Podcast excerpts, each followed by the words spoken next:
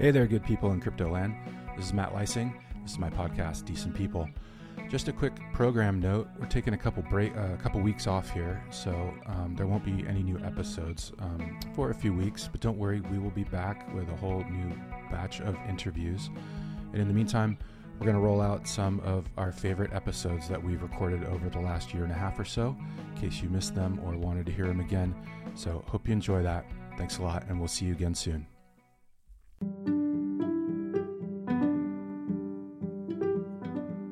Welcome to the Decent People Podcast, a production of Decentral Media, where we're committed to telling the stories of the founders, builders, and visionaries who are creating a new decentralized economy and internet experience. You guys know it as Web3 or blockchain, but we're going to bring you the smartest and most interesting people in the space for intimate conversations that reveal their background, how they got into crypto in the first place, and what they're doing today to make a decentralized future a reality. Thanks so much for joining us, and check out our site at decentral.io. Now to the show.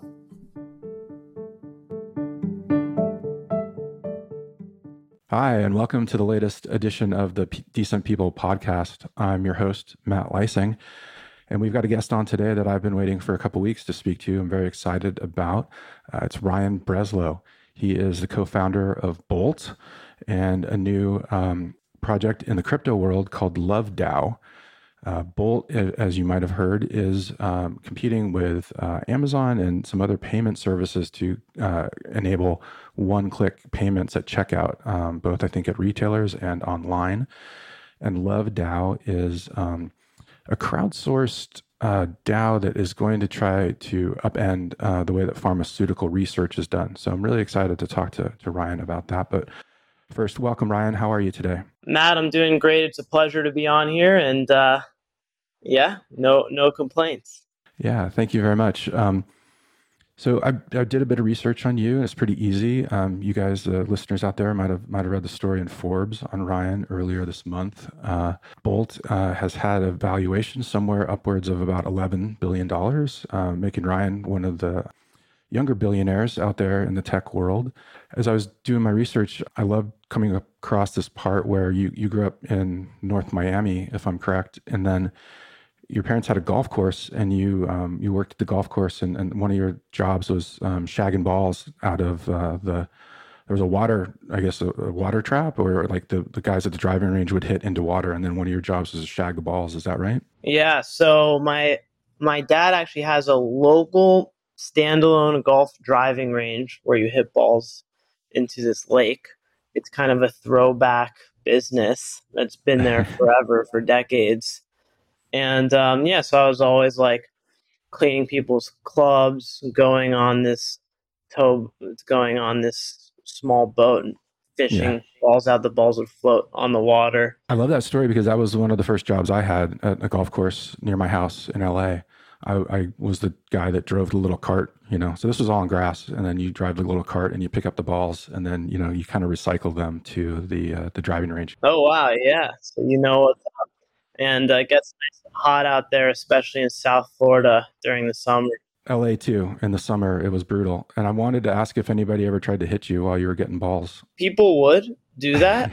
uh, my dad would tell them to stop doing that, and uh, you'd wear a helmet Really? When you went out there, yeah. So just a little extra precaution. Yeah. Want to yeah. get hit in the head with a golf ball. I was, yeah. So I'm in this little cart and it's got a cage around it, of course. But man, people, I would go close to the, to, to where the tees were and they would just nail me. I, I, remember just, I can still hear the sound of the balls hitting that cage. Um, so, oh my God. So tell me a little bit more about your childhood. Do, do you have brothers and sisters? And like you said, your dad had a standalone um, driving range down there. And what, what else what did they do? That was my dad. You know, he worked very hard uh, as a small business owner.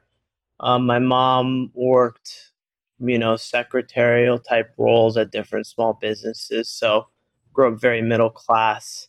Um, have a younger sister as well. Went to, you know, public school, went to you know, some large overcrowded public schools where most of the, you know, I was middle class, most of the the population was below the poverty line, over 50% at, at my high school. So grew up in a, you know, very diverse environment. Um, not you know necessarily. I was always building websites and stuff at home, but not necessarily. Didn't necessarily grow up in tech. Um, as you know, many of my friends, I was lucky enough to get into Stanford. Um, and I went there, and you know, a lot of kids grew up VCs as parents or big tech executives as parents, and it was all brand new to me. I mean, I, I had no clue. I didn't know what a startup was. I couldn't yeah. find that word when I had gotten. Yeah. So you mentioned about working at the golf course. Did, did you and your sister kind of like work at your dad's businesses as you were growing up? Was that like just kind of part of the family life? We did, yeah. So I would, you know, run the shop and run the range. You know, when my dad needed time off, my sister would as well. I worked a lot when I was a kid. I mean, I had a job as a bag boy at Publix since I was 14, where you know I was making minimum wage there, and uh, my parents really, while they didn't have the big you know tech jobs uh, to teach me about that world, they did teach me the value of having work ethic and discipline and putting in the time. So I was working a lot of my childhood.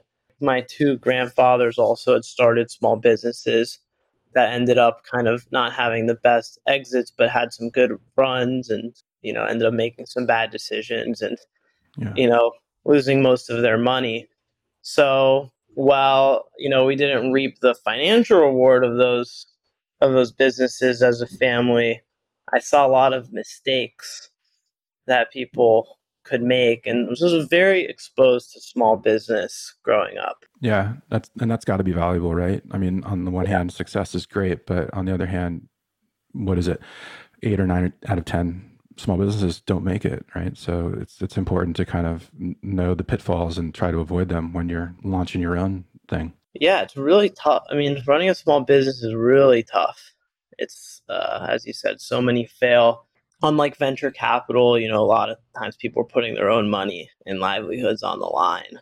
Yeah. So when they fail, they're in a, you know, it takes their whole life and potentially their family down with them. So you mentioned the bag boy stint at Publix. Um, I loved uh, looking at your resume on LinkedIn, and you know you've got a lot of cool jobs. Um, you know, obviously Bolt and Love DAO.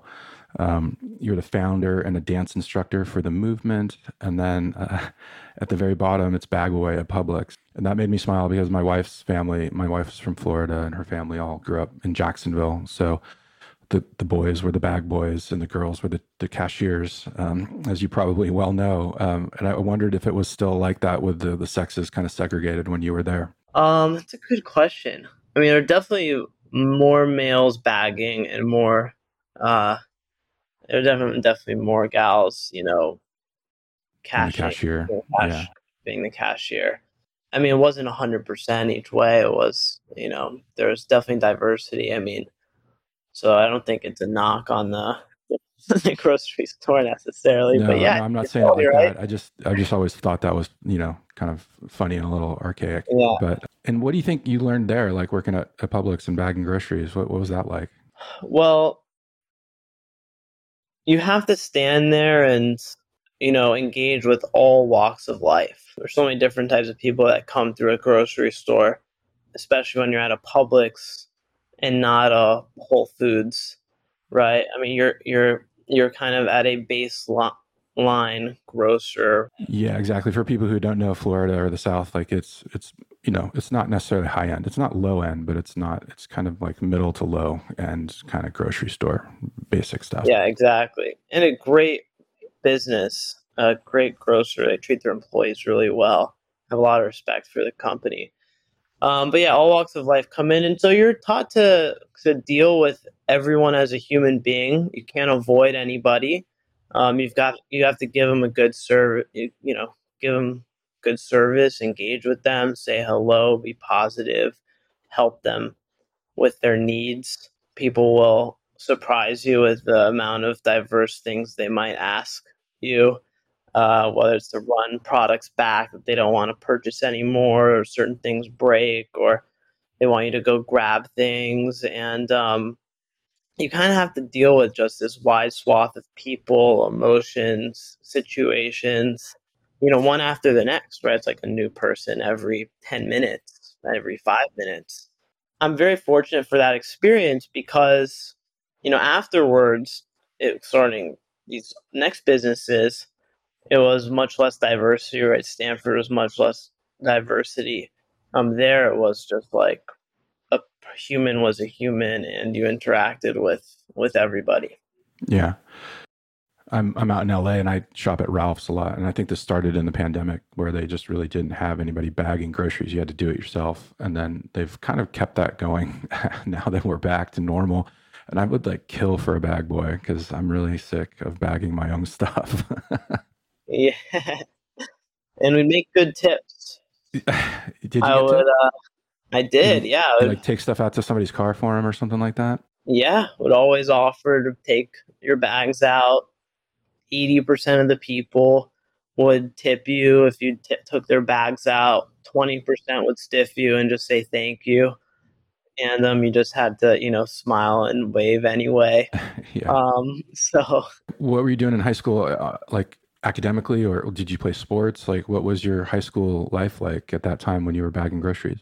Well, given my dad's business, I was captain of the golf team and then I tried the opposite end of the spectrum. So I was on the wrestling team, uh, and which I loved as well.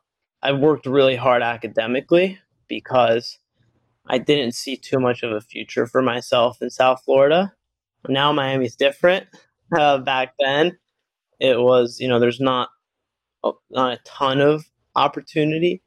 Um, you get into real estate or tourism, but like uh, I wanted to kind of get out to Silicon Valley or to New York or something like that. So I'm like, I got to get into a good school. So I worked really hard academically, was, you know, kind of top of my class, great scores, took a ton, you know, just made sure that I was put everything I had on the table to get into a good school was Stanford always the goal? Was it like because it was so close to Silicon Valley, or you know, what could have been in Cal, or could have been other places, or was it like that was it? I want to go to Stanford. Um, I didn't think I would get into Stanford because the acceptance rates for out of California um, students are just so low that I kind of wrote it off. I really wanted to get into Ivy League schools. I got into a couple that, that I didn't were my first choice. I got rejected for some of my first choices. Stanford ended up being the last school I heard from, very last one out of maybe a dozen I applied to, and uh, was just shocked when I got in. And you know, what was interesting was that I think they're the only school where the admitter writes you a little note on why you got in. Oh, really? And it wasn't my sports it wasn't my grades. I mean i'm sure that had a factor. It wasn't my extracurriculars. I did a bunch of community service and stuff like that. It was uh, i think on their application others i didn't write about as much but theirs had some questions that led me to write about my businesses. And i'd started all these different online businesses in high school. And they were just like that's super cool. That's super unique those businesses that you started so that stood out to us, and that's why you got in. I never got that because I applied to Stanford and didn't get in. So good for you. Were you into crypto at this point yet, or like this is right around kind of when the Bitcoin white paper was coming out? Uh, were you in the same kind of time zone there? Exactly. I got into school 2012, so kind of not too far after the white paper.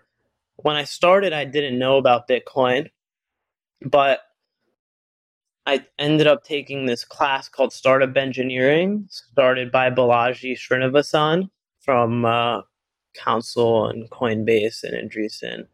Um, this was before a stint at and to- before 21, before Andreessen, before Coinbase. He was telling the class about Bitcoin, and he'd host these hackathons like twice a week. He would stay up all night for people who wanted to hack and code. So there were roughly eight of us who'd stay up all do all nighters with him. Would be there till like six in the morning, and uh, we'd talk about Bitcoin. And he was just a wealth of knowledge, and he would just lecture to us like privately, like teach us about all these things that he had learned. And so the eight of us plus him and another professor, Vijay Pande, started the Stanford Bitcoin Group. Oh, really? In 2013, early 2013. God, what a great uh, mentor for you to have. I'm, I'm, sure there are like millions of people who would kill to have that kind of access and one-on-one uh, mentorship from him. Yeah, I mean, it's so lucky, right, to have.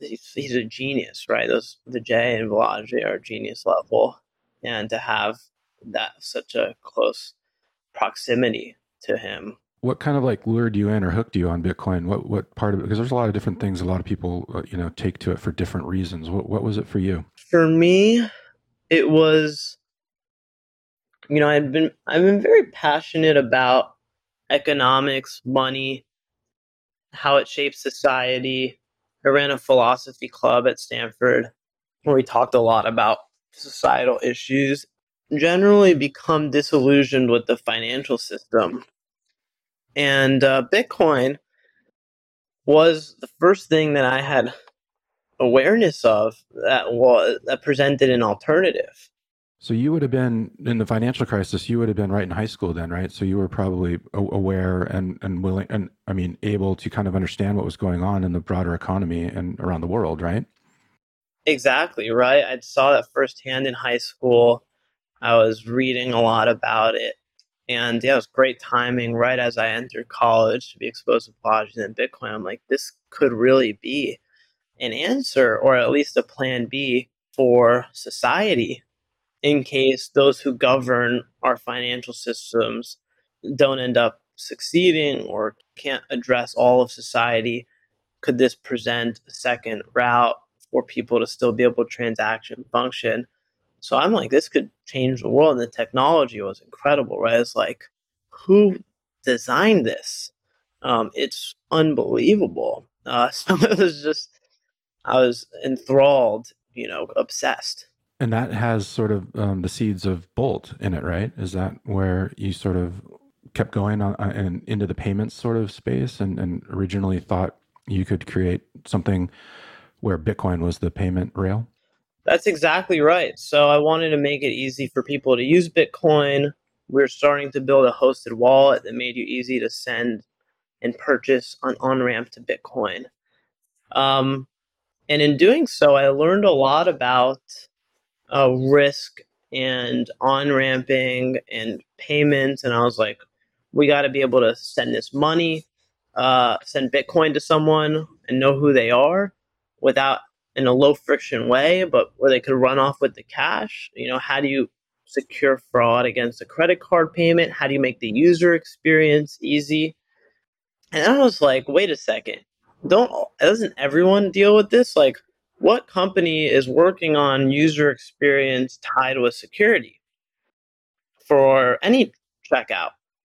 And so after a while working on this for crypto, I was just like, wow, we should build a general purpose checkout that bridges user experience with security. That became the modern day now vision for Bolt. That was yeah, where Bolt came from. Um, and and was it uh, also a factor? I mean, back then, I think as you meant, like you were alluding to, the infrastructure around Bitcoin was pretty minimal, right? It was like kind of like you had to build it yourself, especially if we're talking 2013. Coinbase had maybe just gotten off the ground, but you might might have to be going to Mount Gox, and you know we all know what happened there. And so was it was that also a kind of like it was just like God, this is great technology, but there's just nothing supporting it.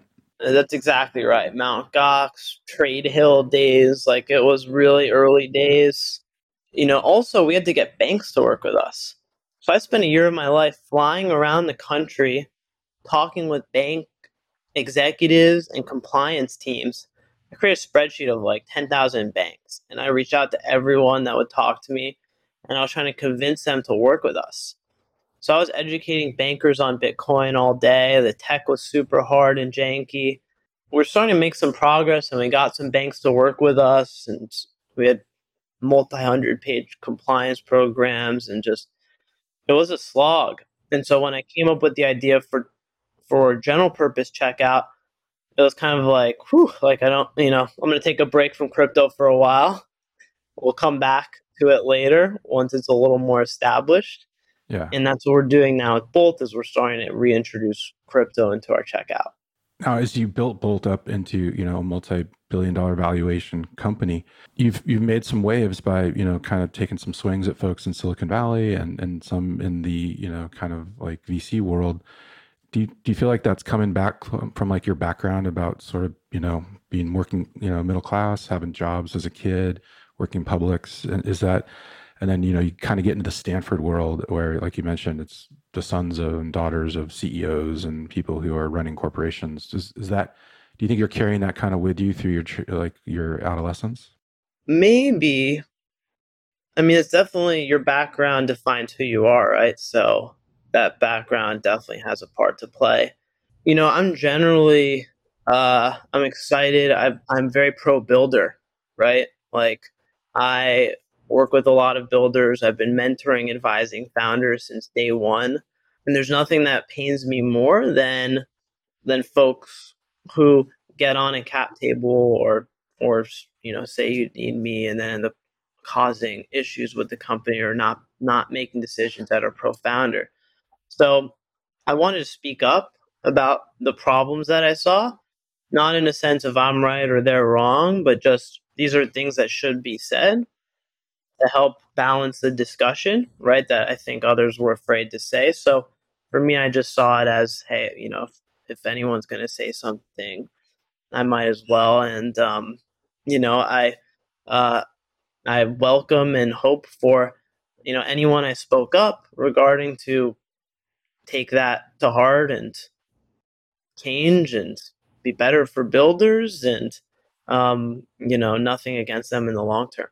Yeah, no, I, I hear you. And I, I support a lot of that because I do also share your frustration with some VCs that, you know, that they've got a checkbook and that's about all they've got. You know, they might be guiding you in certain ways, but, you know, the, it's the hard work of the folks that, you know, are getting that money that that's really the important part. And that's where all this stuff comes from. You know, it doesn't come from um, somebody at a, a VC fund just giving money away and I, I love like reading through your Twitter feed, and there was one that st- stood out to me.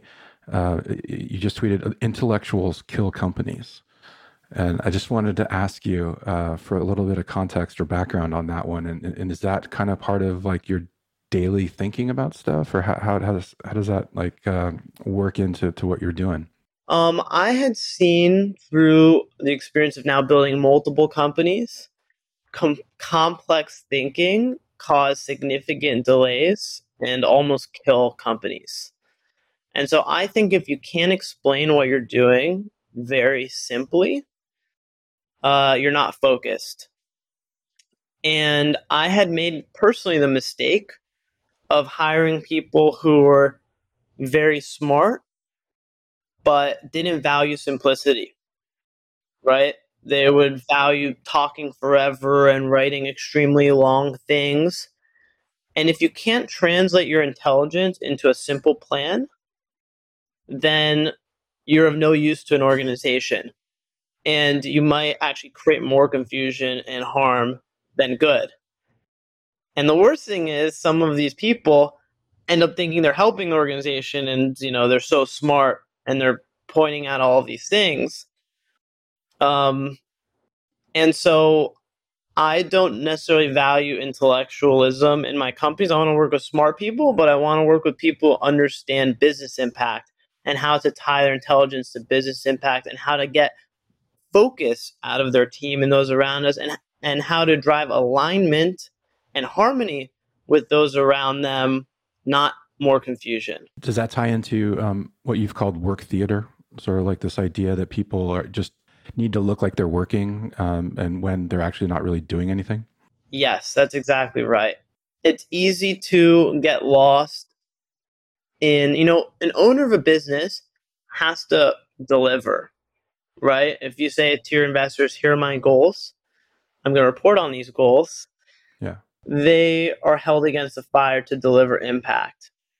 Um, others, understandably, are more distant from that accountability and so, as my, my job as a manager is to hold people accountable.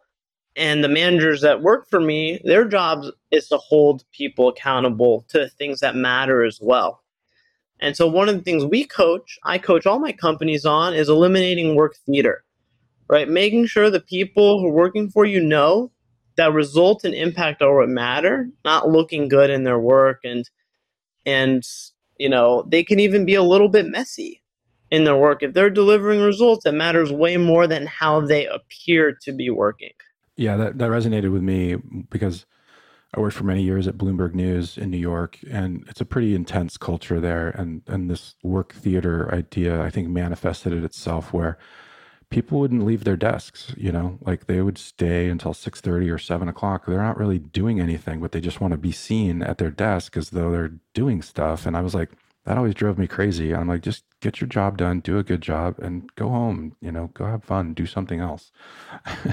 One hundred percent.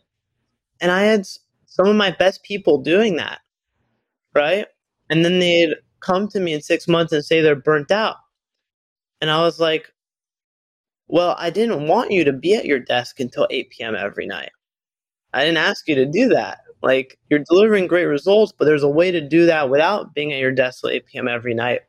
And here are some other people. I'd point to some examples where they leave at five or six, but they're getting just as much done right? And they call it, they're offline. You know, they'll answer if it's important, but I care about the impact, not the appearance, right? I don't need to see that you're slaving for me to like you. Yeah. Right? It's and actually we we started conscious culture which was how to bridge execution with humanity. And so we stopped praising hard work. Um, you know, if you can get the same amount of work done in less time so you can go have fun with, with your family then great and if you're having impact in a sustainable way that's actually best for the organization because you can be with us for the long term and you're you're demonstrating that that is possible that health is possible to all of your peers. Is the four day work week that you guys have instituted a part of that? Yes. And are you doing that across all your companies or is that just a bolt or, or where is that taking effect? That's just a bolt for now but these are things that uh, you know are all on the table for all the other companies at the right time. Okay, so now back to crypto and like you're doing Bolt and kind of you've pivoted to like just payments in general and and competing, you know, with with the Amazon buy now button and all that stuff. When did um so Ethereum kind of came into the the conversation around, you know, 2015, 2016 for sure. Is that where or when did you sort of come into you know Ethereum because we're we're going to get into that obviously when you're creating a DAO. Um, that's that's all you know Ethereum based. But I was just curious when you came across Ethereum for the first time and what your kind of initial reaction to it was. I uh, obviously heard about Ethereum quite early on. I think that as time has gone, I became more bullish on Ethereum. I originally thought Bitcoin was the answer and consider myself more of a Bitcoin maximalist. I have recently, over the last few years, had my eyes really open into the power of dApps and DAOs. Um, I think they're still extremely nascent, but I think they're going to change the world, and it's just a matter of time. And so, obviously, with uh, with what I'm doing with Love, um, I'm a firm believer in Ethereum's importance and the roles that dApps and DAOs are going to play in the future. Yeah, so let's let's talk about love and where where did it come from? Like I know a lot of people who found healthcare companies or, or, or you know pharmaceutical companies or have they have a personal reason you know a lot of times like something that they like a family member or themselves or something that is kind of driving them to do this sort of thing and, and take the, the, you know it's it's an incredibly intense and expensive and, and long and painstaking process to do drug development.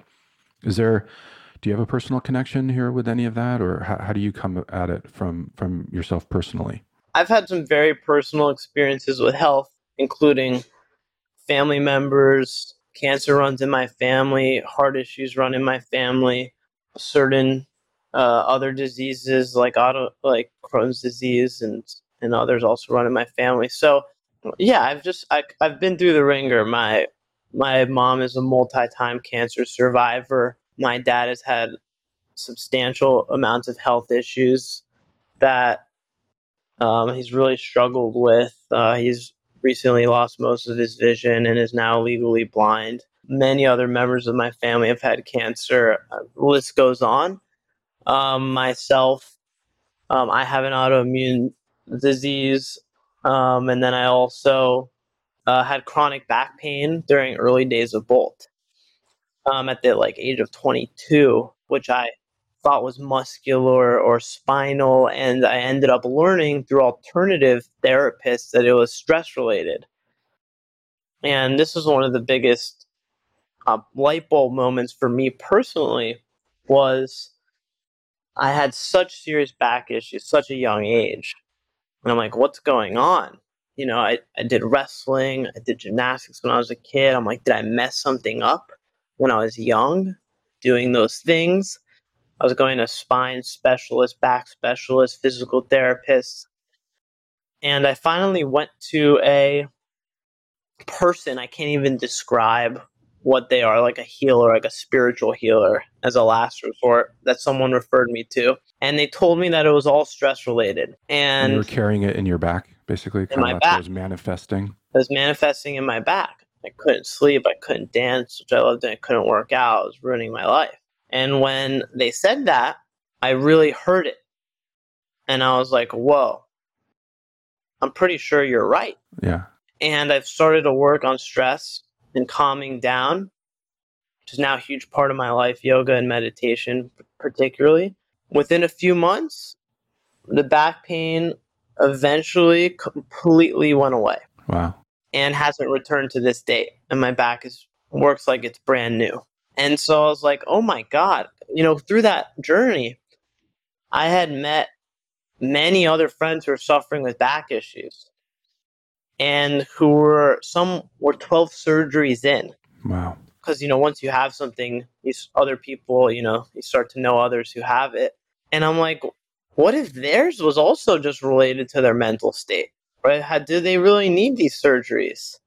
I wouldn't want to broach that topic with them because you know they're on their own journey, but and they have the reasons for doing surgery or whatever. But I'm like, how many diagnoses are leading people to severe surgical or chemical paths that could have been prevented with breathing a little more and you know, re- getting better sleep and doing some yoga. yeah, I wanted to ask you like it sounds like cuz I've had a journey through medicine in, in, in ways that I never thought I would. My my wife got ALS a few years ago and passed away in 2020. Wow, I'm so sorry. Thank you. And and like our journey through the doctors and, and all the testing and the things that, that weren't found or you know the thing the I just I came away so disillusioned with modern medicine and the way that I think with ALS it's a tough one because we have no idea what causes it, so it's very difficult to treat and it's you know it's terminal. And but at the same time I felt like a lot of times my wife was just there to be you know poked and prodded and like now what's the what's you know how how bad are you this month? You know? And so it, it really kind of turned me away from uh, med- medicine and modern medicine, especially. And and it sounds like you kind of had a little bit of that same experience, and maybe with your family and, and things, and going through cancer and other things. Is that sort of also been driving you? Yeah, absolutely. I mean, if I've had this many issues within my own family, you know, middle a middle class family, like not rich but not poor, how how are others dealing with this? How are those beneath the poverty line dealing with this? you know, everywhere I turn now that I'm kind of started to talk about people entering a space, everybody I meet has a, a crazy health story. And then it, you know, I started looking at the numbers. 60% of Americans have a chronic illness. Yeah, it's amazing. 30% of Americans, so 50% of that 60% have two or more. Wow. Everyone's dealing with health issues and going on a journey and Western medicine can work wonders. There's no doubt. You know, I hear the Western med- medicine miracle stories as well. Um, but it's not the only path. It's one of many different paths. And my hope at Love is to expose the other paths. Yeah, it strikes me that the parallel here is with like the financial world and then crypto, right? Crypto is not looking to replace Wall Street or the dollar, but it's an alternative. It's an alternative system for people who want to use it. And uh, exactly. sounds like what you're doing with Love. So, was there an aha moment for Love DAO, and or, or like, or was it just a slowly building process where you finally like it crystallized for you, or how how did you like What was the spark to to start this? I was brainstorming with some friends, you know, on how we can solve this health crisis. One of the things that I enjoy doing is talking about the world's problems. Like if my pastime is spent doing that. So a lot of the companies that I've started have kind of spawned from those conversations. Not that I have the hubris to think that I can, but I do have enough determination to think that I can make a dent, or at least have the obligation to try. I was, you know, I came up with, we came up with this concept of an alternative medicine uh, marketplace. Doesn't really exist today. They're independent companies that are on have their own marketing, but there's no Amazon-like destination for alternative medicine. So obviously, it's going to be far different than Amazon because it's about healing and quality. But there's still there's no marketplace destination. So that was one concept. And then yeah, the other concept just started to manifest around you know my background in crypto and I've done a lot of work with DAOs. I started a DAO recently called the Peace DAO, which had tremendous impact in uh, doing work in Ukraine okay, and Poland. Cool. And I saw how a DAO could be used to have impact and make a dollar go a really long way. I'm like, why can't we apply it here? Let's explain that a little more for, for listeners who maybe aren't super familiar with it. But a DAO is it's basically a collective of people and it's it's meant to be sort of horizontal in leadership and then decentralized as the name is a decentralized autonomous organization, which is I hate that term. I think it's like a terrible term that coders came up with. It's like crowdsourcing, but it's not like crowdsourcing at the same time. Um, but it, it so people gather around a common idea, um, like LoveDAO, where you want to investigate and fund research into alternative therapies for diseases or for mental health. And so then everyone will kind of come and collect around that and, and work on different parts of that problem. Am I getting that right, Ryan, in, in your experience? Yeah, that's exactly right. It's a collective of people that gets things done with a little bit more sophistication and tooling than a Reddit group or a Facebook group, which is where a lot of chronic sufferers or health interest groups live. Here on a DAO, you can pull funds together. You could elect officials to perform certain functions for the group. You can also uh, propose projects to fund. You can fund the projects with reserve funds that the DAO has collected through token sales. So it's finance meets community and a new way for people to get things done as a group. Yeah, that's the one. That's the cool crypto angle here is that it, it's it's an organization that can have an underlying you know crypto embedded within it, or it's in the treasury. You know whether it's ether or a coin that you make yourself, or you could sell NFTs to raise money. What are some of the projects that you guys want to tackle first um, at LoveDAO? We are very open minded once again, it's not really what do we want to tackle, but it's what does the community want to tackle. We're looking at a wide spectrum from long COVID to chronic fatigue syn- syndrome to depression and uh, you name it across the board. We're looking at herbs and plants, homeopathic solutions, um, repurposing existing approved drugs for other use cases. We're kind of drinking from the fire hose right now because we realize there's so much, so many options out there that haven't been given any love by pharma, no pun intended. and uh, we're just like, yeah, which one? Which one do we start with? It's like such a hard choice. Ultimately, it'll be the community who decides. Is the community in the DAO? Are they going to be participants in like the trials you're thinking like or or the drug trials? Or where does the if i'm a dao member of love dao where what am i what am i doing? Like can i be a part of like a, a clinical trial? Or am i there to sort of like help run the dao and raise funds and do stuff like that? Or is it both or? It's both. I mean you're there you can kind of choose your own adventure. That's the beauty of these communities. Um, the main function as a community member is to participate in discussion, get other people on board, promote the DAO, help it raise funds. Those are kind of the basics. Then, if you want to get involved in proposing things and writing proposals that you'd like the DAO to consider, that's another level. If you'd like to be an elected official that governs the DAO, reviews proposals, makes recommendations to the DAO, you'll work to build your reputation in the community enough to become a, an elected official. Are you, you issuing a coin to raise money for the treasury? Is that the idea? Um, yes. I mean, we're not issuing it as Love Group. This DAO is going to be launched independently in a decentralized way, and tokens will be purchasable on a bonding curve. Anybody can go purchase the token um, at a price set by a bonding curve. The price goes up as more tokens are as each incremental token is purchased, the price will kind of will go up. How are you guys thinking about the securities laws um, with with that sort of setup? Because as as I understand it from what I've read, token holders would potentially benefit from any you know um, any revenue that you guys end up generating, like say from a therapy that's successful. So in the beginning, we're just focusing on non-patentable, non-commercializable uh, trials.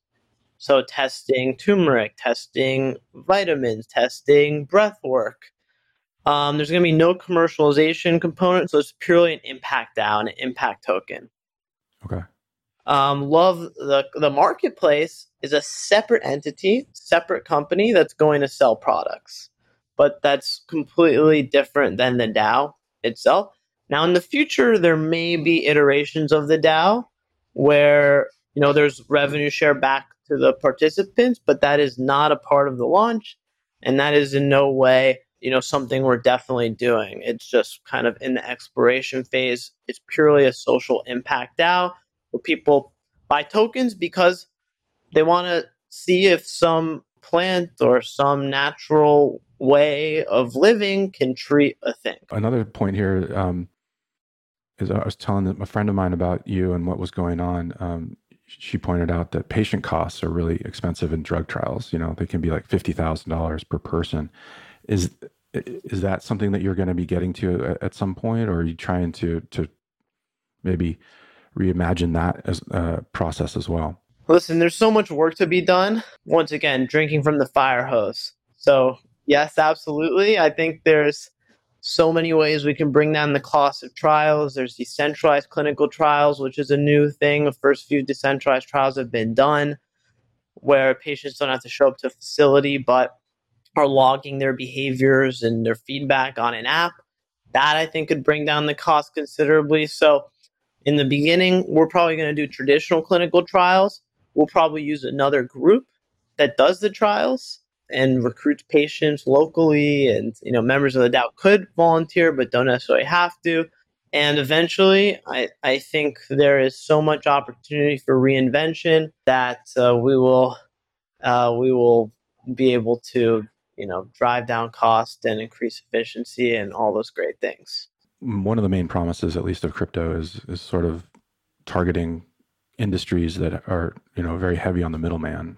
And I don't mean to come after you know pharma or, or medicine too much, but it does seem that it's incredibly centralized and it's incredibly driven by profits of a you know if if a company a drug company is going to put in you know millions of dollars in research and time and years they obviously want to you know capitalize on that but it does seem to me that that why is that the only way you know the only way? It seems like there should be alternate ways of going about this as well. Absolutely. You know once again those businesses and those profit seeking machines do great things they create great technology they fund important life-saving devices and drugs and therapies but profits also skew incentives, right? Profits are not directly aligned with healing.